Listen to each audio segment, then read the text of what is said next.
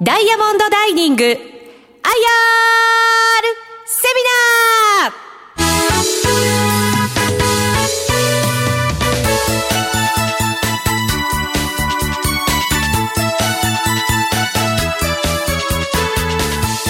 この番組は証券コード3073ジャスダック上場株式会社ダイヤモンドダイニングの IR 活動の一環としてお送りします。この番組は10月26日に東京で開催した朝鮮 IR スペシャルセミナーを収録したものですえ証券コード3073ジャスタック上場ダイヤモンドダイニング IR プレゼンです。え株式会社ダイヤモンドダイニング執行役員管理本部長兼 IR 部長須藤大輔さんです。どうぞ大きな拍手でお迎えください。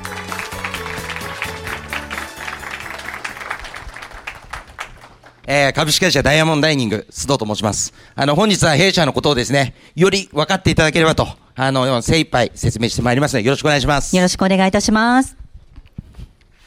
で、あの、弊社なんですけれども、飲食事業、並びにアミューズメント事業を軸に、えっ、と、展開、店舗展開をしている会社でございます。会社の概要、簡単にご説明させていただきます。まずですね、社名がダイヤモンドダイニングと。はい。で、売上が250億弱の会社だと思っていただければと思います。え店舗数が233店舗。え市場がですね、現在はジャスダック市場、えー証券コードが3073でございます。ビジョンについてはどうでしょうか？はい、えー続いてビジョンのご説明をさせていただきます。私どもはですね、世界ナンバーワンのエンターテインメント企業グループになりたいというふうに考えております。はい。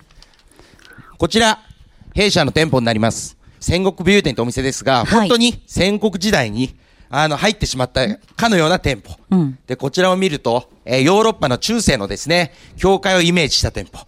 あの、吸血鬼の館をイメージしてるんですけども、店舗内に本物の棺桶を置いてあるんですね。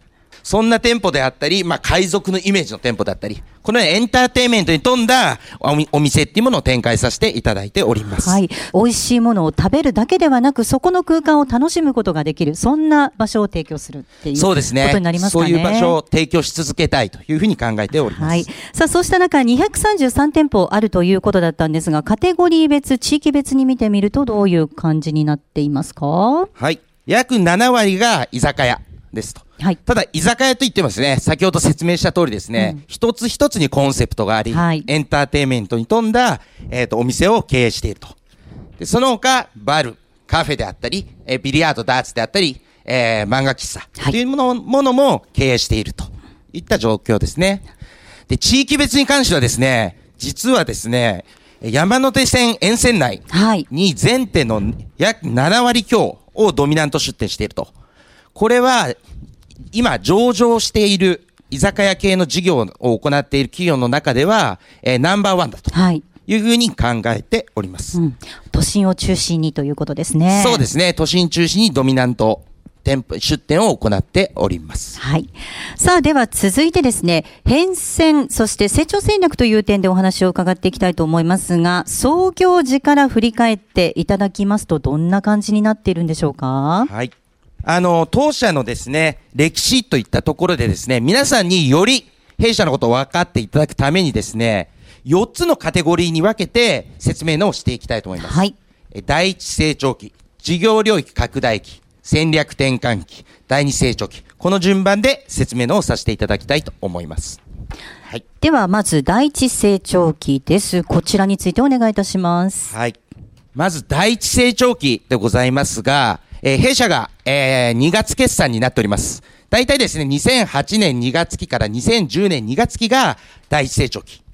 で、古典戦略による成長、マルチコンセプト戦略による企業規模拡大と。はい。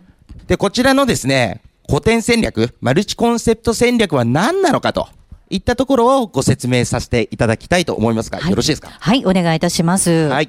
で通常の企業さんの場合、飲食企業さんの場合ですね、特にチェーン店さんの場合は、一つのブランドを作って、えそのブランドをパッケージ化して、えー全国各地に出店していく。まあ、こういう企業さんが、まあ、約、もう8割9割なのかなというふうに思っています。はい。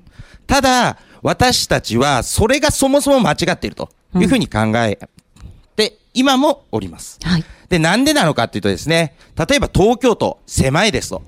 ただ、この東狭い東京の中でも、六本木にいる方、はい池袋にいられる方、えっ、と、年齢層も違います、はいニーズも違います。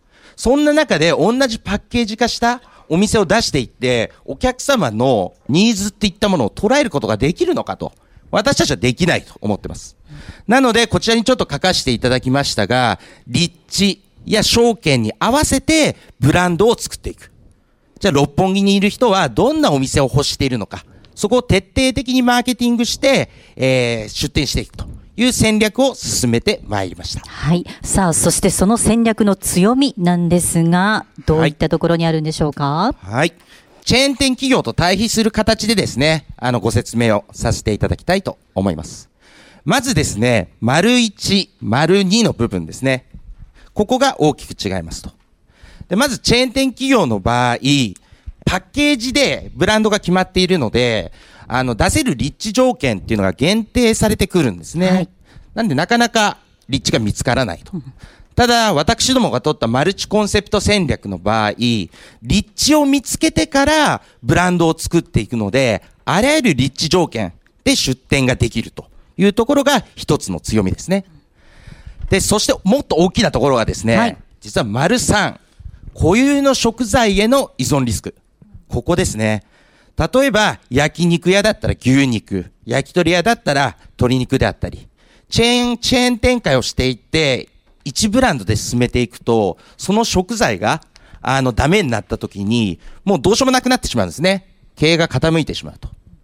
で、私どもの場合、この当時は1店舗1ブランドでやってましたので、じゃあ鳥インフルエンザが来て鳥使えないと。いったらどうするか。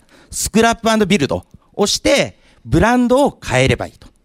ただ、チェーン店さんの場合、1ブランドで100店舗、200店舗出してますんで、いきなりブランド変更しようと思っても、ものすごくコストがかかりますと。なので、スクラップビルドっていうのができないんですよね。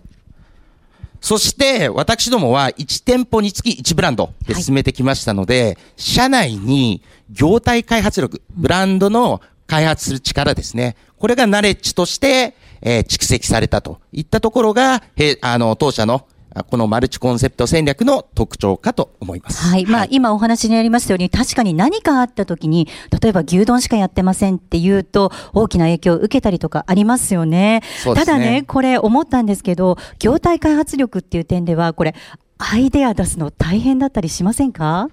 いや、大変です。はいアイディア出すのもそうなんですけども、ええ実は、ものすごい手間がかかることなので、うん他社はできません。はい。なんでかというとですね、日本には春夏秋冬がありますと、メニュー変えます。1ブランドで100店舗であれば、一つデザインを考えて、ええあとは印刷していけばいいと。はいた。だ、私の場合、すべてブランドが違うので、100店舗あったら、100個デザインをまず考えていかなきゃいけないですね。はい。めちゃくちゃ大変です。そうですよね。はいまあ、ただそこでそのブランド開発力っていうのがどんどんどんどん蓄積されていったという点でもありそうですね。そうですね。そこは間違いなく、あの、他社との差別化になっているかと思います。はい。さあ、では続いて、はい事業領域拡大期ということで、2011年2月期からの部分ですね。そうですね。はいえー事業領域拡大期というふうに書かせていただきましたが、ちょうど2011年2月期から2012年2月期のところですね。この期間で当社は事業のお横展開といったところで、えー領域を拡大していったといったところをご説明させていただければと思います。はい。えー具体的には M&A による事業展開ということになりますか？はい、そうですね。何を M&A したのかと。で、まず、株式会社バグース。こちらがですね、ビリヤード場であったり、ダーツバーであったり、カラオケ、インターネットカフェ、ま、漫画、漫画喫茶ですね、を展開している会社です。はい。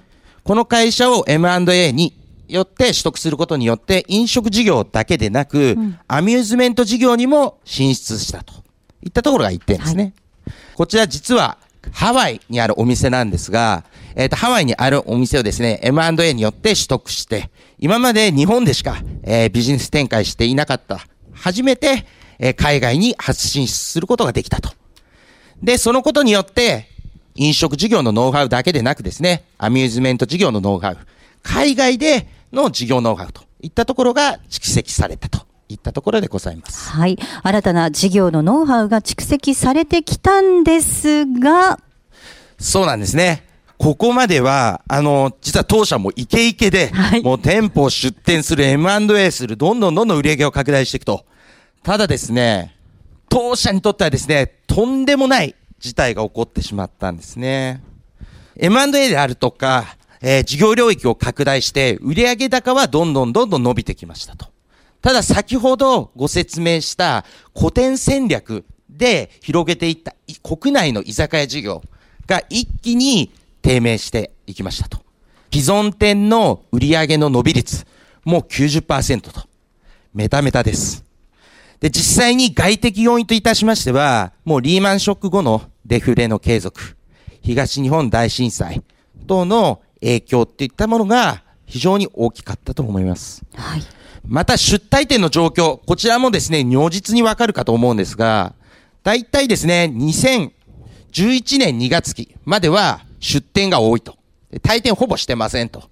ただ、それ以降になると、出店よりも退店が多くなる。本当に創業以来のですね、大ピンチでして、ちょうどイメージしていただくのがですね、300円均一居酒屋みたいのが流行った、じあのー時だというふうに思っていただければと思います。はい。で、もうこれは構造改革をしなければいけないというところで、戦略転換期に移行することとなります。はい。じゃあ戦略転換期、何を転換したのかと。マルチコンセプト戦略、古典戦略からマルチブランド戦略と呼ばれる戦略へ大きく舵を切ったと。では、マルチブランド戦略って何なのかと。そこをまずご説明の方をさせていただきたいと思います。はい。どういう戦略なんでしょうか？お願いいたします。はい。で、マルチブランド戦略っていうのがですね、すべてのお店のブランドが異なるわけではなくて、複数のブランドを複数店出店していき、拡大していくっていう戦略なんですね。で、当社の場合、あの、すべて店舗のブランドが異なっていましたので、その中から高収益のブランドのみにブランドを集約していくと。で、何がメリットなんですかってところなんですけども、まず一番ですね。あの、ブランドが少なくなると、店舗のオペレーションっていうものが統一されますので、教育システムが確立されると。まあ、サービスが良くなるってことですね。あと、2、仕入れ原価の低減っていうふうに書きましたが、あの、ブランドが集約されるとメニューが同一になりますんで、やっぱり仕入れ原価が安くなるっていうところがメリットですね。で、3つ目、えーブランドの認知度及び安心感がこ大幅に向上と。1店舗1店舗ですね、業態が違うと、これはどこぞの店舗だというふうに思われてしまうところが、やっぱり複数店出していくとですね、まあ信用度っていうのが上がっていくと。ただ、今の話を聞いてると、他のチェーン企業とやってることが変わらないじゃないかとはい。いうふうな、違いはどこにあるんだと。はい、そうですね。そう思われてしまうと思います。ただ、大きく違いまして、そこをちょっと強くご説明させていただきたいなと。よろしいでしょうか？はい。先ほど高収益のっていうのがなんかおっしゃってましたけど、はい。そこですね。はいポイントは本当にそこでございまして、高収益ブランドのみに絞った業態集約を行ったっていうことなんですね。他企業の場合は、普通1店舗を作って、その店舗が成功した場合、複数店舗広げていくっていったような戦略を取ります。なので、広げていく中で、成功するか失敗するかわからないというところがあります。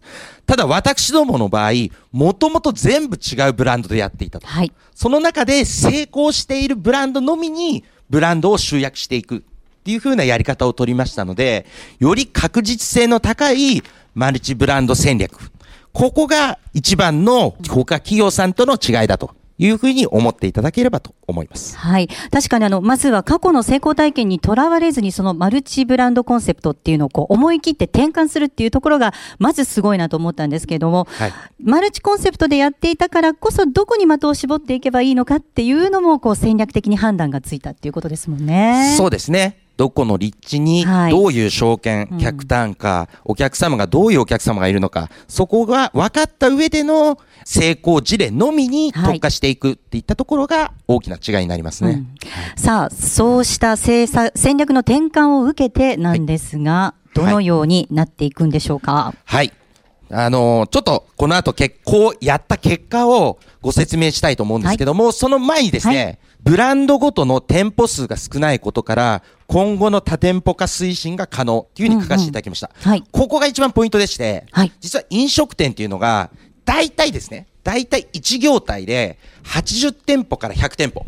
はいこれが寿命ですと。はいそこから陳腐化していきますっていうふうに一般的には言われてますと。うんその中で当社の場合、一番ブランドが多い店舗でも熱中屋はいっていう九州料理のお店なんですけども、ええ40店舗ぐらいしかないと。他のブランド、今後伸ばしていく、わら焼き土佐とか、今井屋とか書いてあるんですけども、10店舗ぐらいしかないですね。はい。なので、まだまだ成長の伸びしろがあるとなるほど。いうふうに思っていただければと思います。はい。じゃあその結果どうだったのかというと、営業利益率。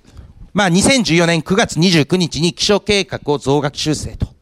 で、営業利益率も4%まで回復しましたと。ただ、ここは期待していただきたいんですけども、あの4%業績予想で出させていただいているんですけども、実は今年、ハワイに年商8億のお店を出してるんですね。はい8月に。ええ。で、そこに相当な投資してます。はい。まあぶっちゃけ言うと、もう4億投資してますと。はい。なので、すごくイニシャルが重いんですええ、ね。ええ、ええ。なので、正直言うと海外事業今期赤字です。はい。ただ来期になると、この赤字の部分が黒点していきますんで、うん。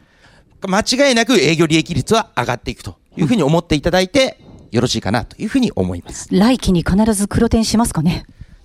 大丈夫だと思います。はい、すいません。失礼しました。ではですね、既存店売上高なんですが、どういった推移になっているのでしょうか？はい。で、えー2013年9月からですね、2014年9月まで取らせていただいているんですが、2013年の頃はですね、まあ、他の居酒屋大手さんとですね、あまり変わらない伸びだったと思うんですけども、もう今期からはですね、一気に、まあ、大きな数値差を既存店売上高で差をつけるということができたと。で、今後もこのトレンドっていうのは続けていけるというふうに思っております。はい。さあ、そして続いてなんですが、今走っている期ということで、第二成長期というふうに名付けていらっしゃいますね。はい。じゃあ、第二成長期で、私どもがどんな、えっ、と、成長戦略を描いているのかというところをご説明させていただければと思います。はい、お願いいたします。はい。まずですね、既存の高収益ブランドを、がまだまだ10店舗、20店舗しかありませんので、チェーンマネージメントにより、どんどんどんどん拡大していくと。はいどんどんどんどん横展開で、えっ、と、売上利益を伸ばしていくと。ただ、先ほど申し上げました通り、ブランドっていうのはいつ陳腐化するかわからない。ですので、新しい業態開発っていうものも私どもは行っていきます。そして、新しい業態をよチェーンマネージメントで横展開していくと。こうすることによって、えブランドの陳腐化を防ぎたいというふうに思っています。はい。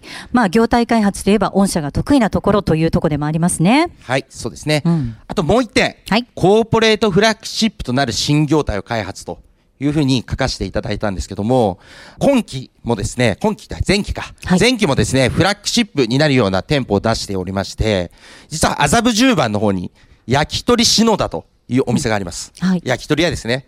焼き鳥屋なんですけども、客単価1万7000円と。はあ、強気な価格設定で。あと、六本木にですね、1967っていう高級ラウンジがあるんですが、本当にここはですね、あの、昔のバブルを思わせるようなラウンジ。そのお店に行くと、あ、これがダイヤモンドダイニングが作ったお店なんだっていうところを印象づけるようなお店を作り続けていきたいというふうに思っています。さあ、そしてさらなる目標ということで、ターゲット設定されていらっしゃいますね。はい、そうですね。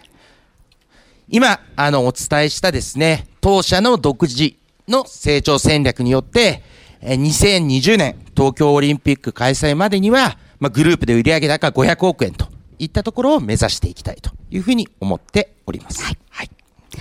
さあ、続いてなんですが、御社の CRM 戦略についてお話を伺っていきます。カスタマーリレーションシップマネジメントということで、大変これ、ユニークな取り組みをしていらっしゃいますよね。そうですね。かなり変わっているとは思います。はい。皆さん、こんなご経験ないですかね？居酒屋であるとかレストランを予約するのに、お昼休みの時間とかに予約をしようとしても、従業員が出勤していないので、電話がつながらない。であるとか、夜のディナータイムにかけると、電話中でずっとつながらない。予約したいのに、どのお店が空いているのか、もうわからない。イライラする。はいこういう経験っていうのがあるんじゃないのかな。よくあるかと思います。はい。そこで言うと、飲食店側は機械損失をしてるんですね。お客様が電話をしているのに、電話に出れないから、そ他のお店に行っちゃうと。そこで当社は自社で予約コールセンターというものを設けました。午前8時から午後11時、23時ですね。23時まで全ての電話をコールセンターで受けることができると。で、かつ、これはコールセンター独自の電話番号を持っているわけではなくて、はい店舗で繋がんなかった時にですね、全部このコールセンターに転送されるようになってるんですね。でかつ、居酒屋さんって、まあ、働いた方もいらっしゃるかもしれないですけども、よく紙で、私であれば、須藤様19時から21時みたいな、あの予約、やってますね。そうですね。ありますよね予約帳やると思うんですけどもく、弊社の場合、iPad mini を前提に置いてですね、予約台帳を電子化すると。そうすることによって、店舗でも、本社の予約コールセンターでも、いつどこのお店がどう空いているのかっていうのが、すべてわかるような仕組みにすると。なので、コールセンターの電話を取って、そこでもう席まですべて確定してしまうことができるといったところでは、機械損失の削減といったところは大きくできたかなというふうに思っています。はい。これ利用する方としては本当に便利だなと思います。さらにですね、ポイントも貯まるということですよね。そうですね。来ていただいたお客様に、えっ、と、また、リピートいただくための仕組みとしまして、す DD マイルといったですね、はい独自のポイント会員制度を作りました。はい。ダイヤモンドダイニングポイント。ですね。はい。はい。どういったものなんでしょうか？はい。ここちらがちょっとですね、変わったポイント制度になっておりまして、まず、電話を予約しますと。そうすると、まあ、店舗でもコールセンターですね。そうすると、ショートメールが返ってきて、そうするとすぐに会員になれますと。で、会員手続きをして店舗に行くとですね、お会計の10%相当がポイントで貯まると。まあ、これはかなり高い還元率なのかなと思ってます。かつですね、通常 T カードであるとか、いろんなポイントって個人に紐づくのが多いと思うんですけども、当社の場合は、幹事様にすべてポイントを付与すると。例えばですね、えっ、と、5000円の客単価のお店、10人で行きましたと。まあ、売上売上というか払うお金5万円ですと。そうすると私が予約したとすると、私のところに5000、10%の5000、5000円分ですね。5000円分のポイントが貯まるといった幹事総取りのシステムになっております。はい。これ漢字しなくちゃって感じになりますけれども、また電話番号にこう紐付くっていうのが便利ですよね。そうですね。一度電話番号を登録してしまえば、それがキーになって、どんどんどんどんマイルが溜まっていきますと。で、DD マイル会員数が今11万を超えましたと。で、8月ですので、今11万5、6千といったところでございます。ただ、11万って言うと少ない会員数だなと。まあ少ないんですけどね。ただ、弊社の場合、幹事様が総取りするシステムですと。で、店舗に来られる平均来客数っていうのは5.2名なんですね。はい。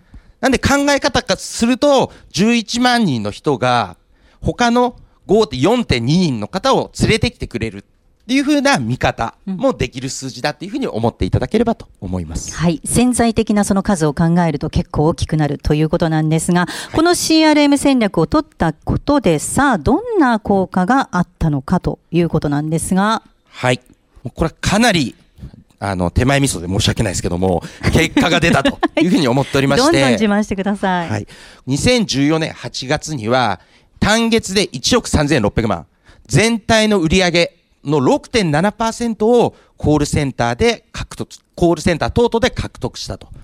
これはかなりの成果が出たんではないかなというふうに考えております。はい。やはりその便利さっていうのが皆様に徐々に伝わってきたっていうことですね。そうですね。いつでも予約ができる。はいかつ一度会員な、会員になってしまえば、どんどんどんどんポイントが溜まって、それが店舗で使えるっていった利便性がどんどんどんどん知れ渡った結果なんじゃないかなというふうに思っています。はい。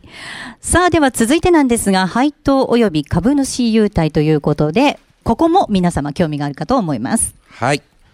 まず、はい、株主優待及び、あの、配当等々についてご説明させていただきます。まずですね、配当は、一株当たり25円の安定配当を継続して実施と。先ほどお伝えした通り、もう前期まで、もう全然利益が出なかった状態。前々期なんかはですね、最終利益で7700万しか出なかったところですね、配当で6600万払ってますんで、ほぼ配当にましたと。いったところで、はい、頑張ってますね、どうにか。なので、今後、あの、利益は必ず伸びていきますので、増配等々は、あの、積極的に検討しています。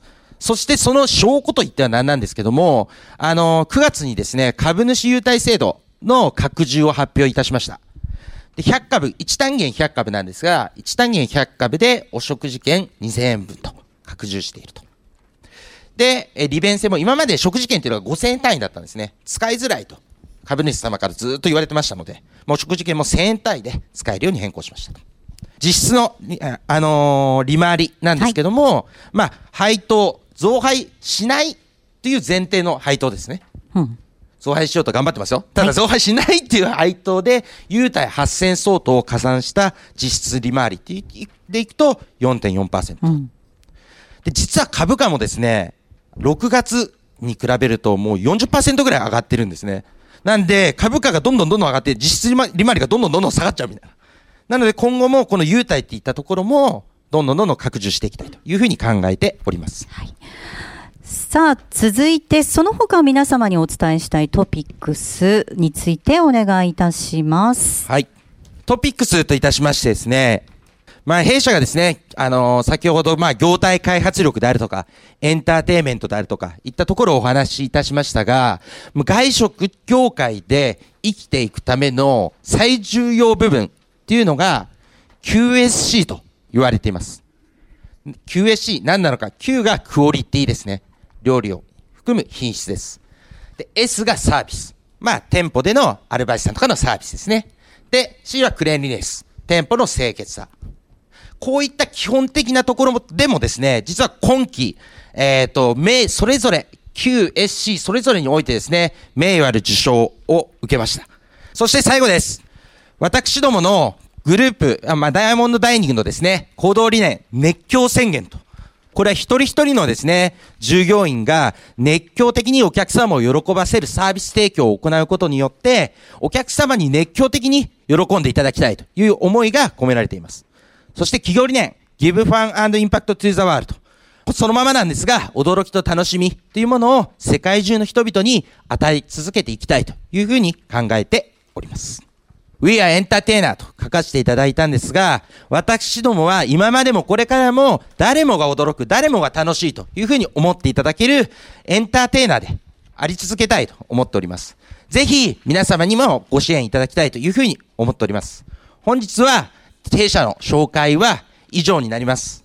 あの、今後もですね、必ず成長してまいります。あの、ご支援いただきたいと思っております。えーご清聴いただきましてありがとうございました。ありがとうございました。須藤大輔さんでした。ダイヤモンドダイニング IR セミナーこの番組は証券コード3073ジャスダック上場株式会社ダイヤモンドダイニングの IR 活動の一環としてお送りしました。